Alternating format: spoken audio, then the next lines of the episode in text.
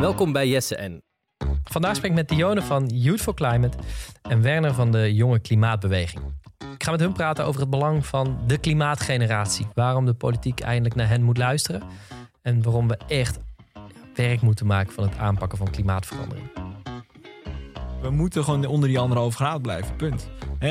Dat moet denk ik gewoon heel helder zijn. En we kunnen niet overgeven om die doelen niet te halen. Want soms, dat staan we ook nog wel eens tegen, dat we heel makkelijk doen over van 1,5 graden opwarmen of 2 graden opwarmen, weet je. Kom zie, kom zaad. We moeten maar even kijken. Maar echt een wereld van verschil, hè.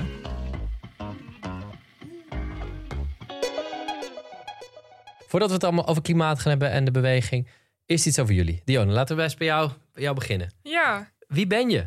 Nou, ik ben Dionne. Ik ben 17 en op het moment voorzitter van Youth for Climate NL. En wij zijn een jongerenorganisatie die zich inzet om klimaat meer op de kaart te zetten bij de politiek. En om aan te duiden dat de jongeren klimaat ook een heel erg belangrijk thema vinden.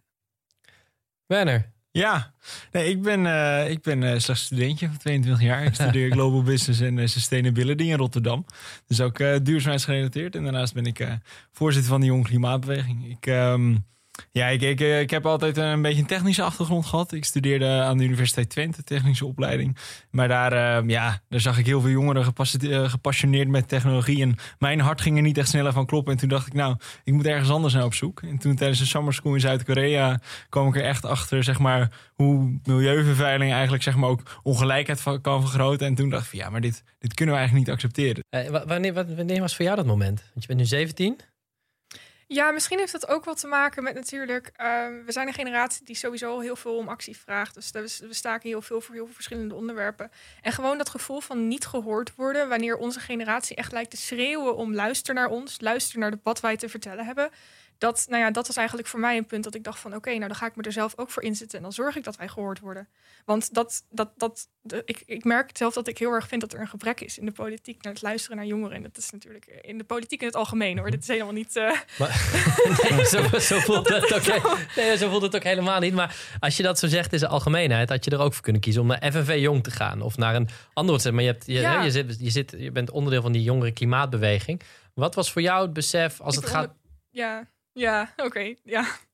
Wat zeg je? Onderdeel van Youth for Climate.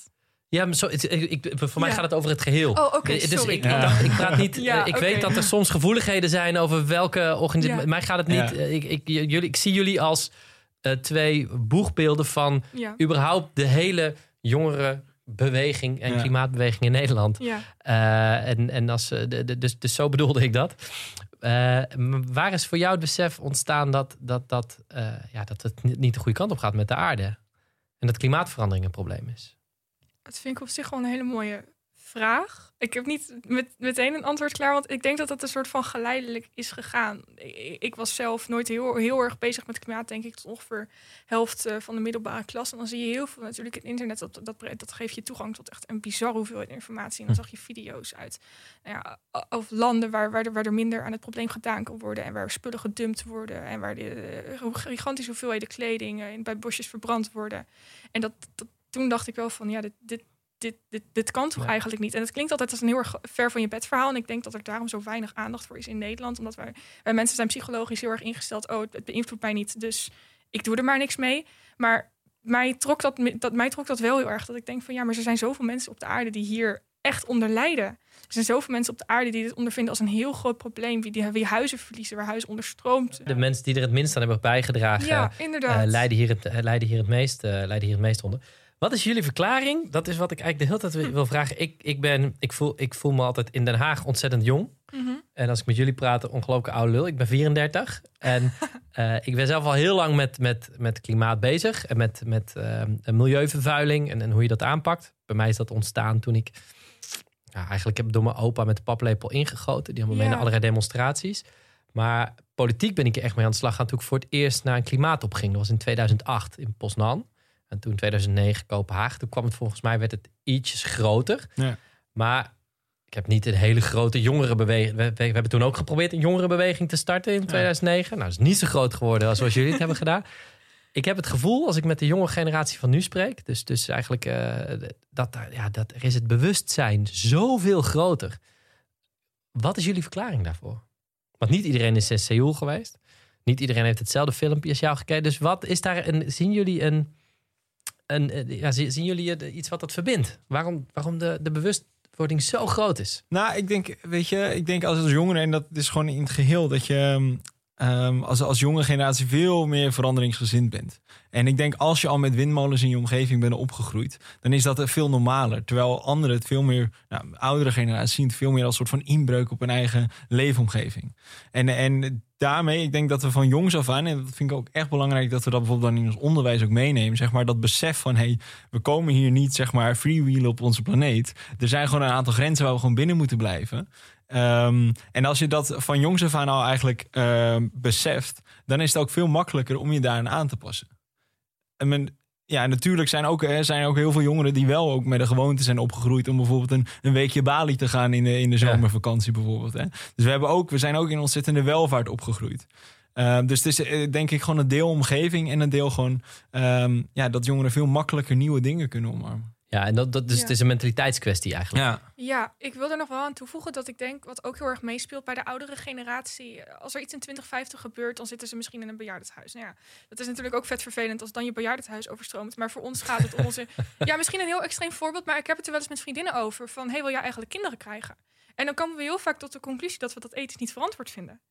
En dan denk ik van, dat is iets waar de vorige generatie zich geen zorgen over hoefde te maken of dat ethisch verantwoord was of niet. Maar ik zit met mijn vriendinnen van 16, 17, 18, 19 aan tafel en wij zitten te besluiten of we een kinderwens hebben of niet. Dat gaat best wel ver. En dat heeft er ook mee te maken dat wij constant te horen krijgen, jouw toekomst bestaat eigenlijk niet als je er zelf niet wat aan doet. Druk dat mentaal zwaar op je, want dat vind ik, toen dat je 16, 17 bent, om dan over kinderwensen zo expliciet na te denken, dat is best stevig. Merk je doet dat iets met jou of je vriendinnen mentaal? Legt het een extra druk op je schouders? Ik denk niet dit voorbeeld niet per se, maar wel dat je realiseert van, wij zullen later veel minder mogelijkheden hebben. Of überhaupt gewoon onze toekomst staat op het spel. En dat klinkt heel extreem. En dat kindervoorbeeld is misschien ook wel een heel extreem voorbeeld hoor. Maar uiteindelijk komt het wel allemaal op hetzelfde neer. Als wij ons nu niet inzetten voor onze toekomst, dan hebben we die binnenkort niet meer. Hey, sorry dat ik even onderbreek, maar ik wil je wat belangrijks vragen. Vind jij ook dat het de hoogste tijd is om klimaatverandering echt aan te pakken? En wil jij net als ik en vele anderen een groene en duurzame toekomst? Word dan nu online campaigner. Ga naar groenlinks.nl/nu en meld je aan. Check de show notes voor de link en kom in actie op groenlinks.nl/nu. Laten we daar eens naartoe gaan. Van wat daar nou eigenlijk nodig is. Want je gaf eigenlijk al het voorzetje. Politiek luistert eigenlijk niet goed naar de jonge generatie. En zeker als het gaat over klimaatbeleid, zou ik daar zelf aan willen toevoegen. Als je iedere keer doelstellingen maakt en ze iedere keer niet haalt, dan gaat er iets niet goed.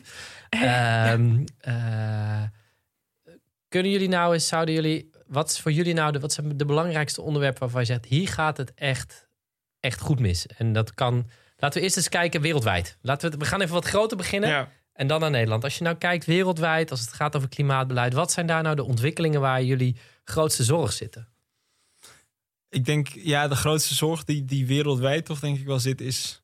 En dat is eigenlijk de afgelopen 4 jaar toch wel ook in Amerika geweest, denk ik. Zeg maar die houding van we moeten het niet... toch dat protectionistisch, hè? Dat we het gewoon lekker in ons eigen land lekker gaan oplossen. En dat we ons eigen hachje gaan optimaliseren en fantastisch gaan maken. En ik vind het goed dat dat vlak dan denk ik Europa wel een soort van volwassen is geweest. Maar dat moet wel heel snel uit als straks Biden hopelijk daar aan de macht is. Ik denk dat dat wel echt een hele grote zorg is geweest de afgelopen 4 jaar. Ja, heel vaak dat de schuld ook wordt afgeschoven. Of zo van, maar wij zijn de grootste vervuilers niet. Dat is China. Waarom gaat China het dan niet aanpakken? Dat is prima, maar wij als Nederlanders hebben niet heel veel invloed op het Chinese beleid. We kunnen natuurlijk wel lobbyen met China zelf, maar op die manier gaan we er niet komen. We moeten beginnen bij onszelf en dan het goede voorbeeld leveren naar andere landen. Maar ik hoor van heel veel mensen nog van, maar waarom begint China dan niet? Oké, maar wij zijn China niet. Waarom beginnen wij niet en leveren wij juist het goede voorbeeld aan hen? Ja. Maar hebben mensen, wat eigenlijk zeg je allebei het gebrek aan samenwerking of het wijzen naar de ander? Ja. Hebben die mensen niet een beetje gelijk? Als ze zeggen, maar China is een enorme vervuiler en moet die niet ook de stappen zetten? Nou, ik vind dat is, denk ik, dat hoor ik vaker namelijk ook. Ja. Maar dat is in principe, vind ik dat eigenlijk altijd wel vrij kortzichtig. Want als je kijkt naar wat ze uitstoten, ze zijn een ontzettend groot uitstoter. Maar voor welke markten maken zij de producten daar? Dat is nog steeds voor onze markten. Toen ik die ervaring had in Zuid-Korea, waar ik net over vertelde, toen ik die ervaring had, ging ik dus ook verder op zoek. En toen kwam ik er dus ook achter dat zeg maar de rijkste 10% op deze planeet, de rijkste 700 miljoen mensen, waar wij in deze kamer waarschijnlijk allemaal toe behoren, die stoten net zoveel uit als die andere 90% samen. Dus wat dat betreft is er echt voor het rijke Westen zo'n grote opgave weggelegd om eerst zeg maar naar de balk in je eigen oog te kijken voordat je zeg maar iemand anders de splinter in de eigen oog verwijt. Zeker. Nou ja, ik stel de vraag, maar ik ben het ermee eens met jullie antwoord. Ook als je naar die historische uitstoot kijkt. En je ziet dat China nu een hele grote uitstoter is. Maar waar we nu zitten, hebben wij nog steeds als westerse wereld nog veel meer uitgestoten dan alle opkomende economieën bij elkaar. Ja. Mm-hmm. En daarmee is het wel heel vlam te zeggen, hey, maar nu zijn jullie even flink bezig. Ga daar beginnen. Oké, laten we dan gaan naar het beleid. Want we moeten naar oplossingen. Ja. Want volgens mij weten we allemaal, de wereld staat in de fik. Dat zien we letterlijk soms met de hoeveelheid bosbranden. Het is warmer dan ooit. Ik had opname voor een televisieprogramma buiten. En we waren een beetje aan het klagen. In eerste instantie, het is koud. En het is nu vandaag 3 december dat we deze podcast opnemen. En dat het is koud. En toen was het eigenlijk dat ik denk, 3 december is de eerste dag van het jaar dat ik het pas koud heb. Huh? En dat is niet bizar. Dat is bizar. Dus we weten wat de problemen zijn. Maar wat zijn eigenlijk de oplossingen? Ja. Jij had het al over, ik wijs naar jou Werner, je moet er binnen grenzen blijven als het gaat over onze ontwikkeling. Wat zijn nou oplossingen waar jullie aan denken? Waar je zegt, ja, dit zijn echt de dingen die we moeten doen. Ja kijk, als je kijkt naar beleid. Volgens mij, kijk, wij lopen nu ook langzaam richting de verkiezingen. Hè? Dat we zeggen van, joh, wat vinden wij, wat is ons wensenlijstje voor de verkiezingen, wat we echt terug willen zien. Als ik kijk naar wat wij voorgaande jaren ook hebben gedaan, dat verschilt volgens mij niet. Volgens mij weten we in de hoofdzaak wel een beetje wat we willen, toch? We willen ambitieuze CO2-heffing is nodig. We hebben het over een kilometerheffing. We hebben het over de sluiten van kolencentrales. Maar heel vaak hebben we dat ook al voorgaande jaren gesproken. Dus wij zaten ook van, joh, maar wat is er dan precies nodig? Is dat dan weer nieuw beleid? Want volgens mij, kijk, ik denk dat de planbureaus veel beter weten wat we exact het beste kunnen voorstellen. Willen we onder die 1,5 graden blijven? Dan wat wij als jonge klimaatbeweging, zeg maar, oplepelen. Wat denk ik het belangrijkste is eigenlijk niet zozeer wat voor beleid nodig is, want dat weten we wel. Maar een soort van de politieke houding, de politieke wil om het te doen. Dat we niet, zeg maar, blindelings gaan geloven in technologie die ze nog niet hebben bewezen. Of dat we continu doelen uitstellen. Ik denk dat dat veel belangrijker is. En ik denk dat daar echt een wereld te winnen is. Dat we gewoon een soort van een politieke houding creëren waarin we ambitieuze doelen durven te stellen, maar ons daar ook aan kunnen houden. Ja. En dat we ons niet alleen laten regeren door wat er gisteren op de voorpagina van de Volkskrant stond, maar dat we juist, zeg maar, in de lange termijn, en als we dan misschien een COVID-crisis hebben, dat we niet in één keer bijvoorbeeld onze CO2-heffing allemaal aan gaan bijschaven, zodat het minder effectief wordt de komende tijd. Maar dat we wel ambitieus blijven, maar wel ook het blijven faciliteren voor onze bedrijven. Hoe kijk jij daarnaar? Zijn er dingen waarvan jij zegt, dat is echt, dit is voor mij van belang, voor wat er nu moet gebeuren? Nou ja, even vanuit Youth for Climate spreken. En wij gaan vaak niet zozeer over de uitwerking van het beleid. Dus ik kan denk ik, naast wat Werner gezegd heeft, daar niet heel veel aan toevoegen. Maar iets wat we nu nog heel veel doen, en dat is even een voorbeeld vanuit mezelf. We produceren heel veel producten voor nog steeds voor enkel gebruik. En single use. Ja, single use plastic, single use everything. Dus om even helemaal in het Engels te gaan. En ik denk dat daar ook nog dat een veld is waar we nog heel veel op vooruit kunnen gaan. Dat we in supermarkten een beleid gaan aannemen van oké, kom met je eigen spullen en we vullen rijst, aardappelen, et cetera. Neem jezelf maar mee. En in plaats van dat te verpakken, want vaak is verpakking echt een extreme grote bron van plastic, oud papier, et cetera, et cetera. Dus dan heb ik niet zozeer van, gaan we de CO2-uitstoot aanpakken, of willen we dat binnen de politiek gaan regelen. Maar even echt een voorbeeld vanuit mezelf. Iets wat ik graag zou zien veranderen, is al die verpakking. Want ik bedoel, dat hadden we vroeger ook niet. En dus we weten dat het niet per se nodig is om het allemaal te hebben. We weten dat we zitten met een crisis. En dit is een probleem wat we relatief makkelijk kunnen aanpakken. En dat misschien ook nog wel eens goedkoper blijkt te zijn voor de bedrijven zelf. Ik vind het altijd opvallend als dat we die single-use plastics gaan. Dus alles wat in plastic is verpakt. Dat is inderdaad ook een grote ergernis van mijzelf. Omdat er vaak, het zijn soms producten waarvan je denkt, waarom? Hè? Ja. Ik snap heel goed, losse rijstkorrels is best lastig. Een halve watermeloen. Dat ik denk van... maar waarom allerlei producten... Nou, en daarvan kan je nog zeggen, die is gesneden. Dus die moet je op de een of andere manier... en die zijn heel groot, dus die wil je in delen. Maar een paprika die zeg maar, in de plastic. Een paprika is niet in plastic, maar een biopaprika wel. Dat je denkt van... Ja, inderdaad. Ja. Die snap ik vaak ook niet helemaal. En dan wat we de laatste tijd dan ook wel zien... dan wordt het verpakt in... wat kies je dan trouwens? Want dat is wel grappig dat je zegt over de paprika's. Heb ik ook met komkommers. Wat kies je dan? Ja, dat is lastig. Dat is heel lastig. Maar wat kiezen jullie? Ja, ik kies altijd voor de biopaprika. Ja, wij ook thuis. Omdat ik toch denk van, weet je, ik kan dat plastic kan ik dan toch nog scheiden. En dan hoop ik dat het nog een soort van tweede leven krijgt. Dan is het niet helemaal verloren gegaan en nutteloos geweest. Maar ja, dat is die afweging, ja. Je kan niet echt winnen, denk ik. Nee, Jolijn kiest altijd voor de biopaprika. Ja. En ik wissel tussen die twee. Omdat ik soms gewoon niet over de ergernis kan zetten. Best of both worlds. Nou, niet het beste. Het is gewoon dat er zit ergens. Goed, dat zijn de plastic. Kunnen we ook een hele uitzending over vullen. Ik merk wel, maar dat is wel leuk om even bij stil te staan. Omdat klimaat is vaak heel groot. Mm-hmm. Maar single-use plastic is wel iets wat heel dichtbij zelf staat. Ik moet nu denken, dit is volstrekt niet voorbereid nu. Maar ik moet even, mijn tas staat wel naast me. Ik heb ooit met Lily Plat afgesproken. Een van de eerste... eigenlijk een van jullie voorgangers in... of nog steeds in Zeist. Mm-hmm. En toen weet ik dat op een vrijdag ook mega koud. Hebben we daar gezeten met een dekentje. En toen heeft ze mij deze spork gegeven. Een vork en een lepel van bamboe aan elkaar. Dat heb ik altijd in mijn tas zitten. Zodat je niet... ik eet heel vaak onderweg. Dus dankjewel nog, Lily. Maar zodat ik niet, zodat je dat niet hoeft te gebruiken. En eigenlijk is het een hele kleine moeite om het in je tas te hebben zitten. Zo heb ik het ook in mijn bureau liggen. Ja, ik heb er nu alleen van gegeten, nog niet zo lang geleden. Dus anders zou ik maar je... Nee. Tijden van corona. Nee, maar hetzelfde geldt voor van die plastic zakjes waar je broodjes in kan doen in de winkel, in de supermarkt bijvoorbeeld. Ja, je kan heel simpel gewoon een eigen zakje meenemen, zodat je niet continu zo'n nieuw zakje nodig hebt. Maar alles is zo gemaakt op gemak en zo, dat heel veel mensen dat niet doen. Mag ik hier nog één ding aan toevoegen? Ja, tuurlijk. Ja, zeker. Wat we nu dan, dat vind ik zelf wel grappig. We zien nu wat ik zelf meer zie, is dat er van dan geshift wordt van plastic naar papier. En dan denken mensen van, dat is echt super duurzaam papier, want dat kan je ook gerecycled karton en zo. Maar eigenlijk is het alleen maar het schiften van het probleem. Want het zorgt niet alleen voor meer bouwkap, maar het is ook nog maar een tijdelijke oplossing. Dus ook een stap van single-use plastic naar single-use paper eigenlijk. En dan wordt het vervolgens ook weggegooid en misschien niet eens gerecycled. Dat is iets wat ik zelf zie. En dan denk ik van, dan kunnen we toch beter gewoon compleet verpakkingloos gaan, want dat zien we al in supermarkten. Nou, en dat is volgens mij wel de brug.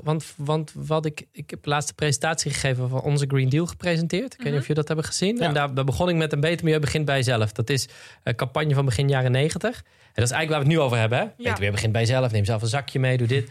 En ik geloof er gewoon niet in. Een beter milieu begint niet bij jezelf. Je kan zelf je bijdrage leveren door goed na te denken over hoe je handelt en wat je doet. En de keuzes te maken die de minste impact hebben. Alleen het wordt wel... Het is... De milieuvervuilende optie is altijd de default. Is altijd de makkelijkste optie.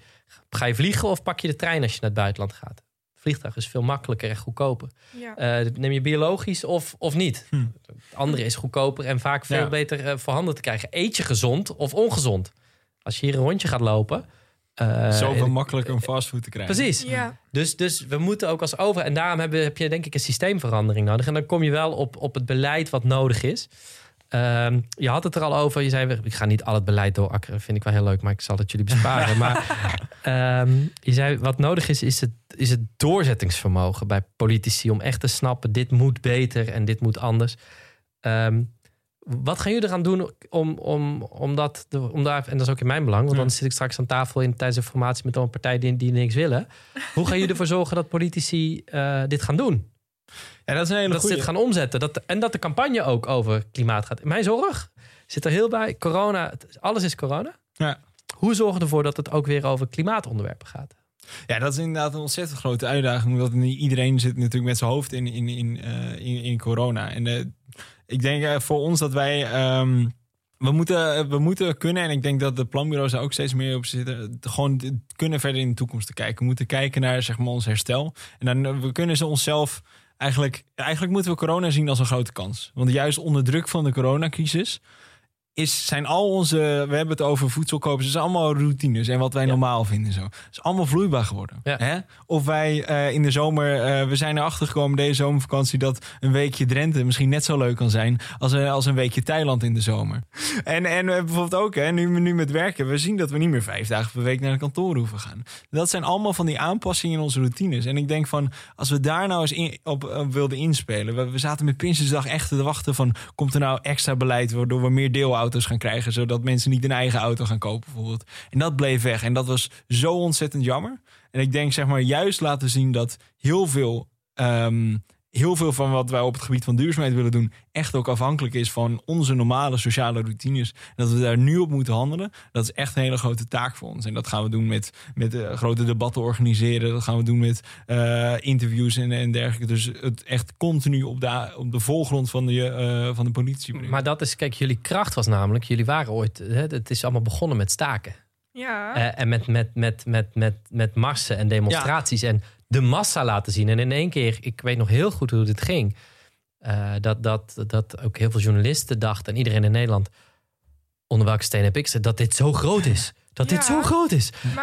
Maar dat wapen, ook door corona... dat is jullie deels... vertel. Vertel. Dat weet Werner wel. Wij hebben namelijk op 7 december... staan wij mooi op het Malieveld.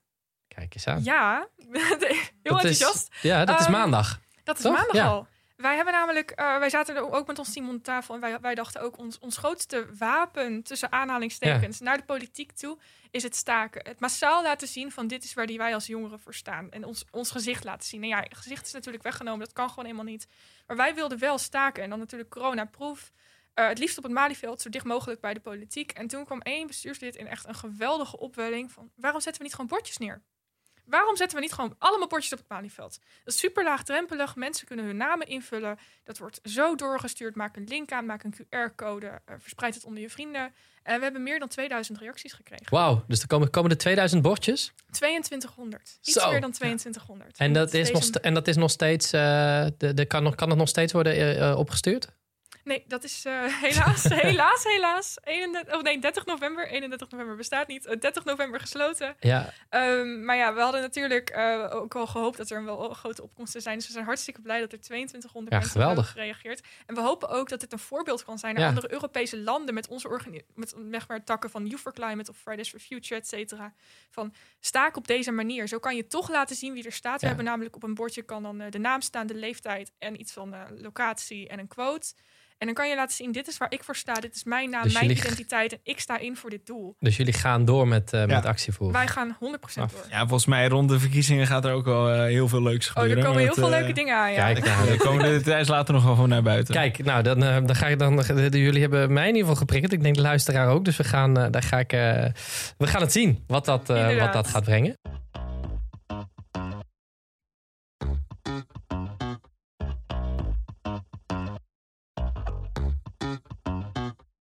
Hey, ik wil toch heel even stilstaan ook nog bij... als je zegt, hè, wat is er nou nodig... en welke stappen moeten we nu echt zetten? En je zegt al terecht... het gaat ook heel erg over het veranderen van gedrag. Ja. En dat is corona biedt daar een enorme kans voor... want we hebben enorm ons gedrag moeten aanpassen. Als we dachten dat klimaatverandering aanpakken duur was... een maandje lockdown is duur. Hè? Dus en daar verdien je niks op. En aan de aanpak van klimaatverandering verdien je nog terug... Ja. Wat zijn nou echt... Want je verwees naar de planbureaus. Hè? Die hebben alle goede plannen. Nu doe ik dit al een tijdje. Zeg ik, ouwe lullerig. En heel veel van die plannen zijn inderdaad al lang bekend. Heel veel van de dingen die wij nu voorstellen... en anderen ook, dat zeggen we al 30 jaar. Nu moeten we het alleen wel doorzetten. Wat zijn nou echt, als je zegt... als je nou een top moet maken... van 3 dingen waarvan je zegt... dit is wat no-brainers zijn. Wat we gewoon moeten doen. En dat we die even langslopen... zodat ook luisteren weten van over wat voor maatregelen hebben we het. Wat zijn nou de 3 dingen waarvan jullie denken...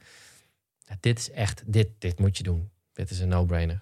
Nou, als ik zo vrij mag zijn om af te trappen. Kijk, bij ons staat met stip op nummer 1... staat bij ons klimaatautoriteit. Ja. En dat is eigenlijk, hè, wat je zegt... planbureaus die hebben de ideeën. Maar we hebben natuurlijk ook al onze klimaatdoelen. En die hebben we niet gehaald. En eigenlijk wat je dus ziet is dat de politiek eigenlijk helemaal niet zo goed is om dit hele moeilijke, complexe probleem van klimaat een beetje onder de arm te krijgen. Dus wat daarvoor belangrijk is, dan moet je eigenlijk gewoon kwetsbaar durven opstellen en zeggen, weet je wat, die doelen, die zetten gewoon bij een autoriteit neer. En die gaat ons dan wel op de vingers tikken als we die doelen niet gaan halen. En dan zo'n autoriteit, die kan er dus voor zorgen dat ze continu checken van, hey, als je dit beleid gaat doorvoeren, dan hou je doelen voor 2030 niet meer. Dus ga er nog eens naar kijken. Je hebt dat bijvoorbeeld in Engeland heb je dat al. Dat heet een Committee on Climate Change. En die hebben dus, die zeggen van overheid, je mag de komende 5 jaar maximaal zoveel ton CO2 uitstoten. En dat mag je alleen van afwijken als je een meerderheid hebt in het parlement en dat goed kunt onderbouwen. En dat heeft ertoe geleid dat ze volgens mij dit jaar 38% minder CO2 uitstoten dan in 1990. Terwijl wij in Nederland volgens het PBL met het huidige beleid net aan tot 34% in 2030 komen. Ja, weet je, als het mee zit. Als het mee zit, kan je nagaan. Dus dat is zo'n verschil dat we zeggen van, weet je, je moet het gewoon uit de politiek trekken. En dat is 1. En ik denk dat 2, dan volgt natuurlijk heel snel denk ik gewoon echt een flink CO2-heffing. Ik noemde hem eerder ook al. Dat is leg eens uit, wat doet de CO2-heffing?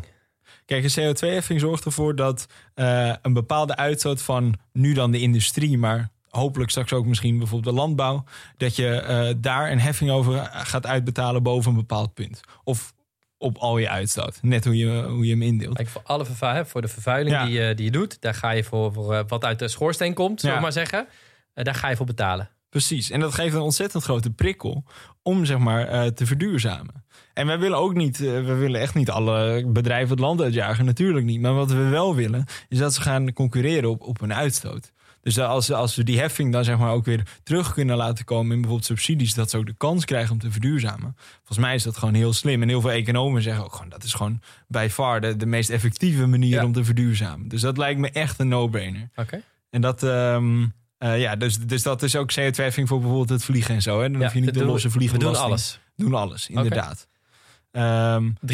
3. Heb je nog een? Ik denk een hele belangrijke is denk ik toch, als je kijkt naar jonge generaties, dat gewoon dat is niet zozeer voor uitstoot, maar dat we het klimaat gewoon opbrengen, onderdeel maken van ons onderwijs. Gewoon in de eindtermen, dat het daar veel duidelijker van wordt. Want wat we nu ook zien is dat je bijvoorbeeld, we hebben heel veel weerstand over hernieuwbare energie en zo in de omgeving. Terwijl jonge generaties, we hadden laatst een onderzoek gedaan met I&O Research. Daaruit bleek dat hoe meer windmolens en zonnepanelen jongeren in een omgeving zien, hoe positiever ze zijn over het bijplaatsen. Ja, dan zie je dus gewoon dat jongeren er zo anders naar kijken dan oudere generaties. Ja. Dus dan hikken we meer een beetje tegen zeg maar de weerstand van oudere generaties aan, terwijl er eigenlijk veel meer kansen zijn. Hè? En daar moeten we onze jonge generaties echt mee opvoeden. Oké, heb jij daar aanvullingen, verbeteringen? Of wil je zeggen, absoluut niet. Dit moet eruit, want dit kan echt niet in die top 3. Of heb je nog andere zaken die jij aan de orde? Nou, misschien niet iets per se wat een verbetering zou zijn op het huidige beleid. Nou ja, eigenlijk wel gewoon dat jongeren betrokken worden in dat gesprek. Maak iets van een jongerenpanel, een adviserend jongerenpanel aan. En dat adviseert het kabinet eens in de maand, eens in de 2 maanden. En laten we praten over wat zij belangrijk vinden. Want uiteindelijk gaat het grotendeels om onze toekomst en de toekomst van komende generaties. En als wij niet worden betrokken in die dialoog, dan zal er waarschijnlijk geen beleid komen waar wij allemaal achter staan, denk ik. Want oudere generaties die kunnen wel zeggen van, oh ja, maken een beleid dat goed is voor ons als jongeren. Maar uiteindelijk vind ik wel dat wij daar zelf ook inspraak in moeten krijgen. In ieder geval adviserend. Ja, dat vind ik tof dat je dat zegt. Dat heb je al in Denemarken trouwens. Hoe doen ze dat in Denemarken?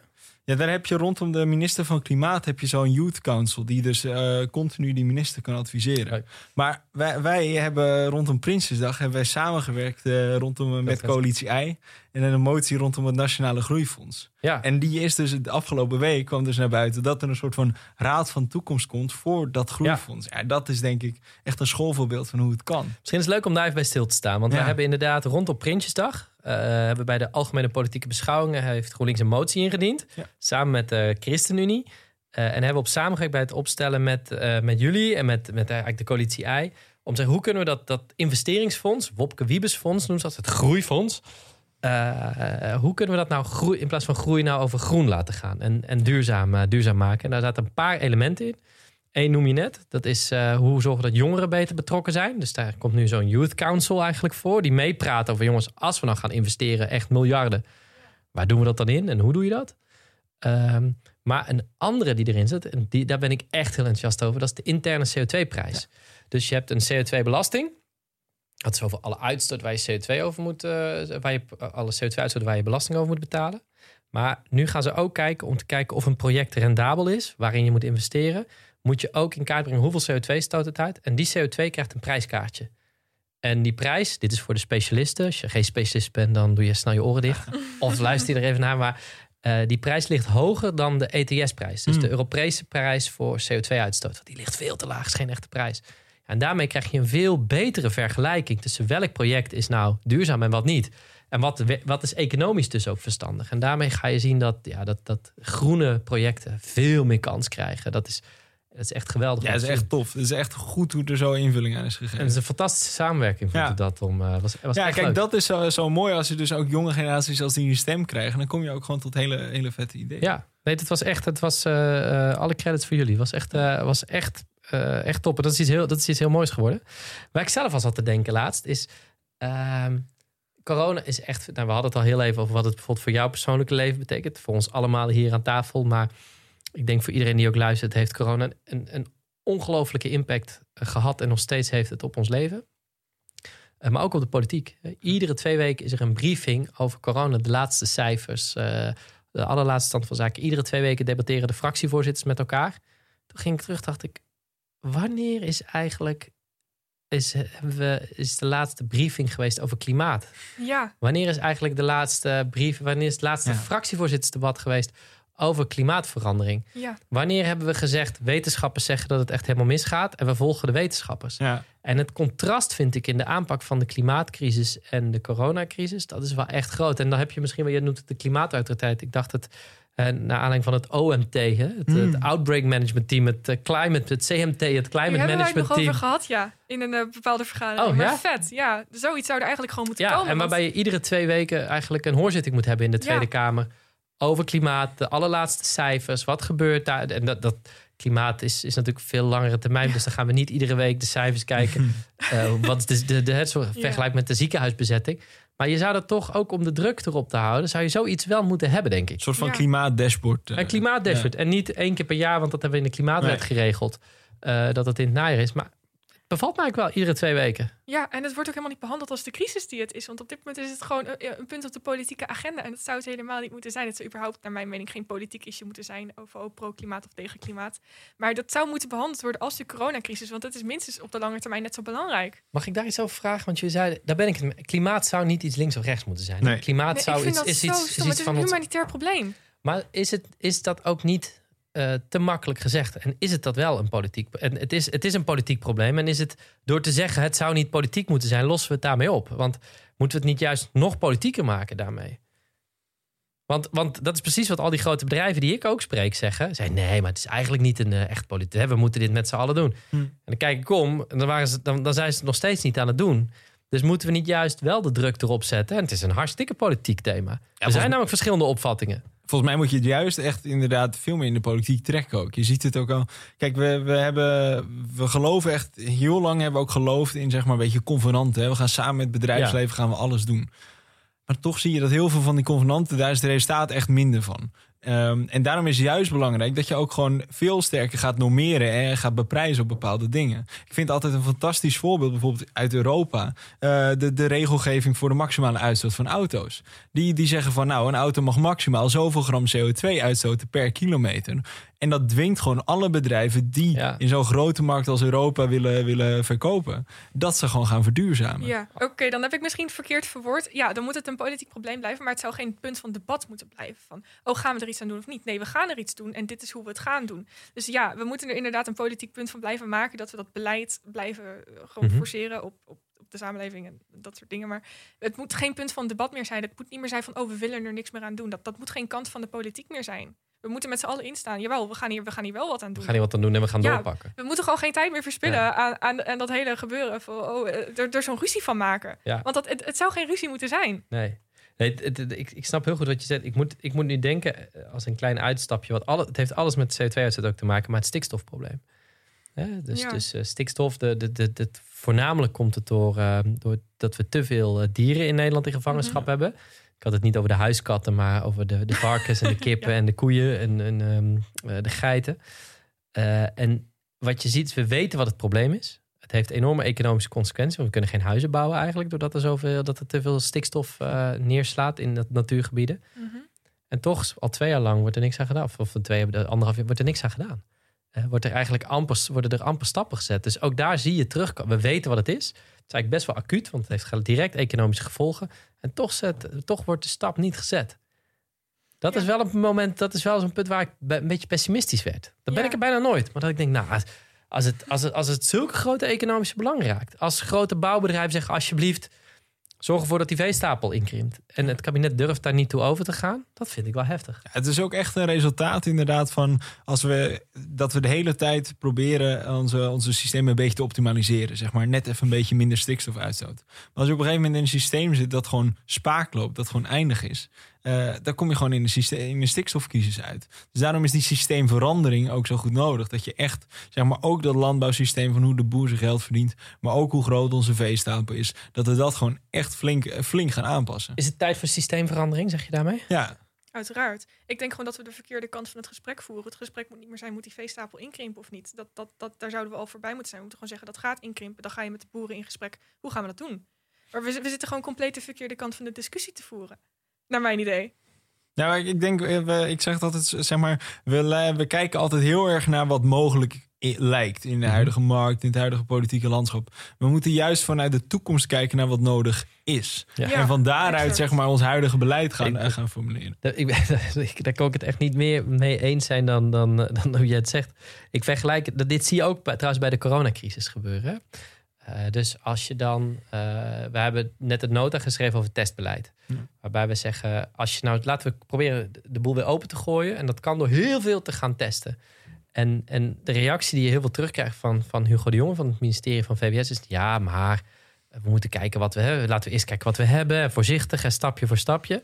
En ik probeer dan altijd te zeggen, stel je voor dat Steve Jobs, zo wanneer is hij begonnen met rond 2000, zeg maar, dat hij had gezegd, ik ga eerst even kijken hoe Nokia het verder gaat doen. En dan ga ik misschien zelf ook een stapje zetten. Nee, die had een idee. Die had gewoon een plan. Wow, ik ga een telefoonrevolutie, telefooncomputerrevolutie beginnen. En die is gaan nadenken over hoe zou nou een iPhone eruit moeten zien. En alle technologieën bij gaan trekken. Al die technologieën en alle ideeën zijn er. Alleen je moet nog een nieuwe visie hebben. Ja. En dat is wat de politiek moet schetsen. En als je die visie hebt, dan kan je daar naartoe werken. Maar in het groot is die er niet. En zelfs in het klein, bijvoorbeeld op corona niet. Door blijven modderen in alles wat we al wisten. Is kijken wat we weten. Ja, als we doorgaan op wat we wisten, dan krijg je wat je had. Ja, je moet groot durven denken en risico's durven nemen. Maar dat is nog niet echt de appetite van hoe een overheid werkt. Nee. Toch te risicomijdend, denk ik. Ja. Ja, weet je, ik denk, Einstein zei altijd heel mooi van we cannot solve a problem with the same mindset with which we created it. En volgens mij geldt dat zo erg voor dit en ook voor klimaat. Hè? Dus dat visieloze beleid, dat zal ons uiteindelijk nergens brengen.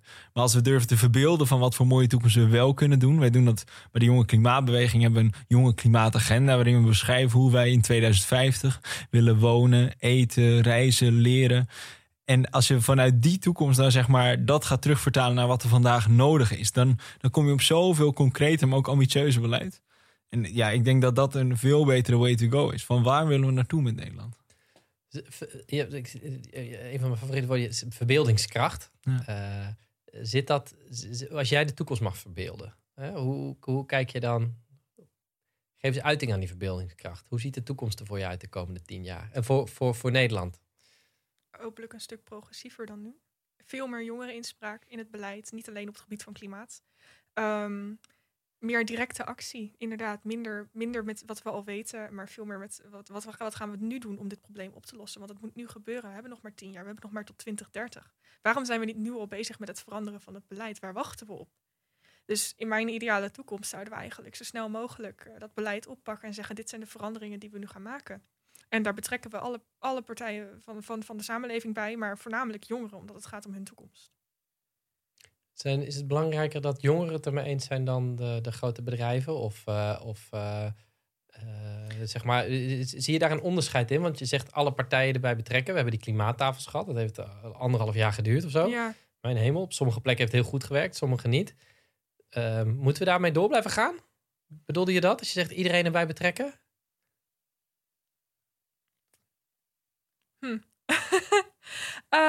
Nou... Ik hou je niet vast dat het... Nee. Ik denk dat ik met alle partijen gewoon meer bedoel. Ja, misschien ook wel de grote bedrijven, maar niet zozeer inspraak over wat ze, zeg maar, zij per se willen, maar meer van oké, nou, dit is wat we gaan doen. Wat is jouw bijdrage daaraan? Hoe zie jij dit voor je? Dit is de kant die we op willen gaan. We geven jou de optie om het in te vullen hoe je dat wil gaan doen. Maar dit zijn de einddoelen. Ja. En dat moet gewoon gebeuren. En daar word je ook streng op gecontroleerd. Dus eigenlijk zeg je heel duidelijk, dit zijn de doelen. Ja. Dit gaan we doen. Ja.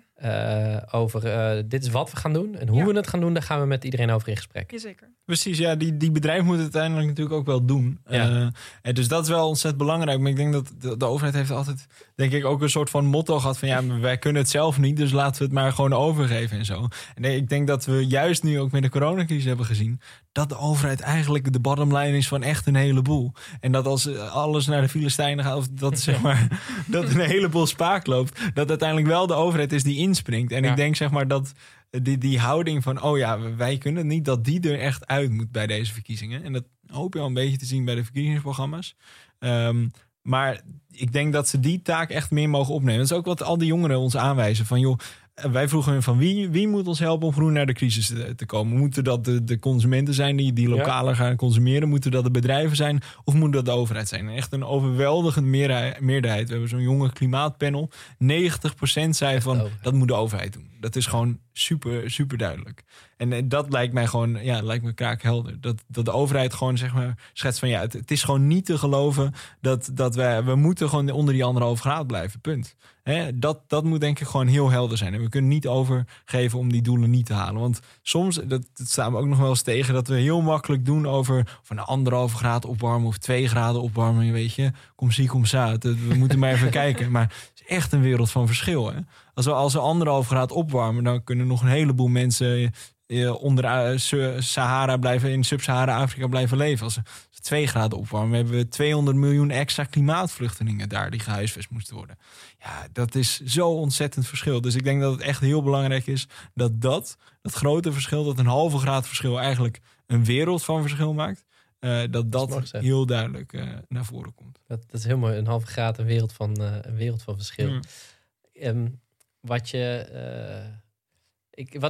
ik mooi vind aan wat jullie eigenlijk allebei vertellen, want daar begonnen we ook het gesprek mee, is het wereldwijde perspectief. Hè? Dus wat betekent het voor mensen in de Sub-Sahara? En daar zijn de effecten en de gevolgen eigenlijk zijn daar nog veel groter. Wat vinden jullie aansprekende voorbeelden op dit moment in de rest van de wereld? Aan landen, je noemde al even de UK. Ja. Wat zijn nou landen waarvan je zegt, daar doen overheden het echt heel goed?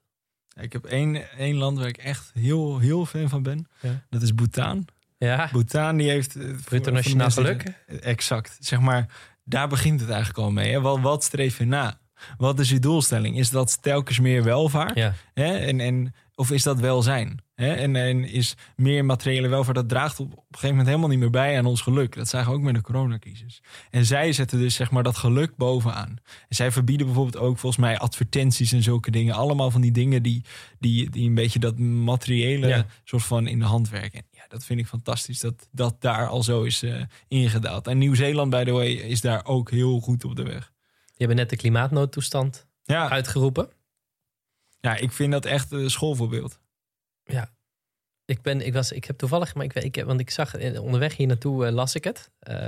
Dat de klimaatnoodtoestand is uitgeroepen. Dus ik had gelijk, wat betekent het materieel? Hè? Dus wat betekent dit juridisch? Wat gaat er nu veranderen?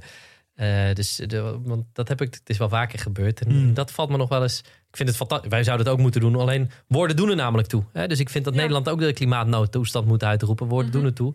Maar gaat het ook nog iets extra's geven in wetgeving? Een noodtoestand, als we die afkondigen, betekent dat de regering allerlei dingen er doorheen kan. Gebeurt dat daar nu ook? Ja. Dat weet ik niet. Want ik heb het net gezegd. Oh, dat wil ik even weten. Dus dat. Hey, wij zitten hier in deze podcast. Ik vind het onwijs leuk om met jullie te praten. Ook jullie hadden jezelf aangemeld van waarom zijn wij nog niet uitgenodigd. Daar heb ik sowieso altijd grote bewondering voor. Want daar kom je heel ver mee. Brutale mensen hebben de halve wereld. Precies, daar kom je heel ver mee in het leven. En ik vond dat jullie gelijk hadden. Jullie impact op het Nederlands klimaatbeleid is echt enorm. En wat jullie voor elkaar weten te boksen.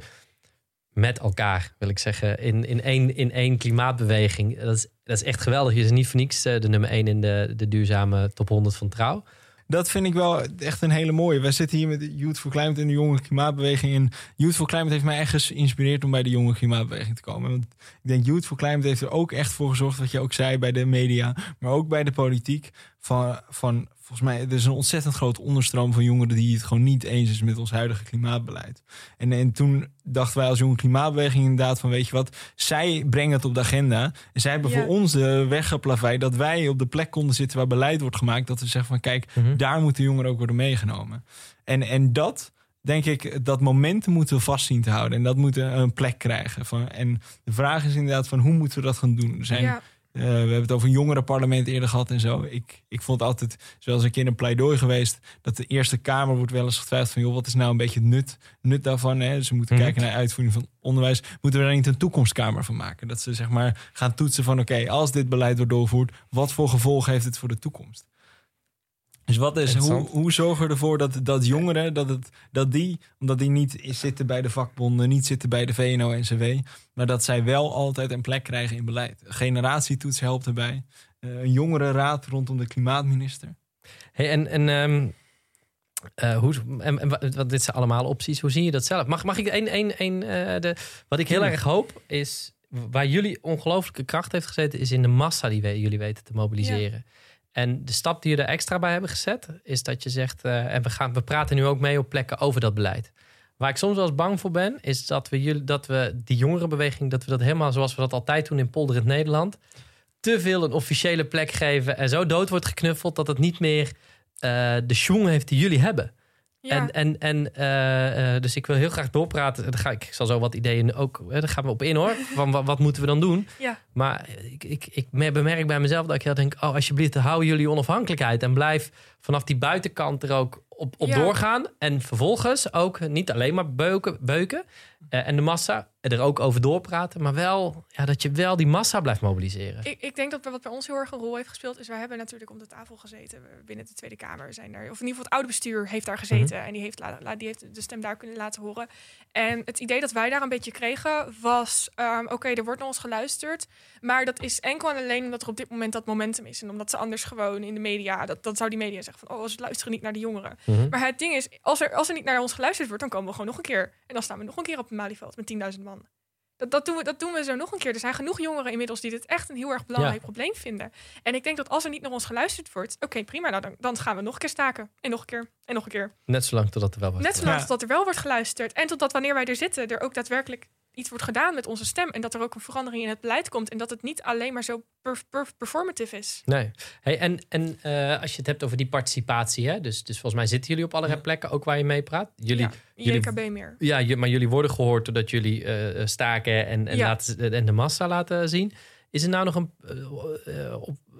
ik heb zelf nog het idee, of wat ik heel graag wil, is dat het regeerakkoord wordt altijd doorgerekend door het CPB. Ja. Ik vind dat de nieuwe regeerakkoord dat daar een generatietoets op moet zitten. Wat betekent het eigenlijk voor toekomstige generaties? En het CPB is het Centraal Planbureau. Dat zijn de rekenmeesters. Die kijken eigenlijk alleen als het gaat naar houdbaarheid, naar de overheidsfinanciën. Maar niet naar, is het klimaat houdbaar? Hoe staat het met de kansengelijkheid of de kansenongelijkheid voor jongeren? Dus ik vind dat is voor mij een manier om het verder vorm te geven. Dat een nieuw regeerakkoord, dat het eraan wordt getoetst. En dan weten we ook, als het niet goed genoeg is, dan kan dit niet. Hè? Dan moet dat beter. En je had het, ja? Ja, ik heb nog wel een verzoekje daarvoor. Ja. Jij, misschien na succesvolle verkiezingen, zo neem jij misschien ook deel aan de formatietafel. Ja. Als het er dan over klimaat gaat. Ja. Krijgen wij daar dan ook een plek om ons deel daarvan dat vind ik een goeie. Kijk, nou, ik vind dat geen slecht idee om voor te zorgen dat ook jongeren dan aan tafel zitten. Want we spreken altijd met de planbureaus. Ja. En met vakbonden en met werkgevers wordt er dan gesproken. Dat was in ieder geval de vorige keer. Maar dat ook jongeren daar kunnen vertellen wat voor hen van belang is voor het klimaat. Dat vind ik eigenlijk een heel goed idee. Ja, uiteindelijk wordt er beleid gemaakt voor de toekomst. En wij zijn de toekomst. Waarom zitten wij nog niet aan tafel? Hopelijk komt dat dan. Ik hoop heel sterk. Een ander ding wat ik echt hoop... Ik zie mezelf ook als onderdeel van die klimaatgeneratie. Mm-hmm. En daarmee hoop ik dat ook...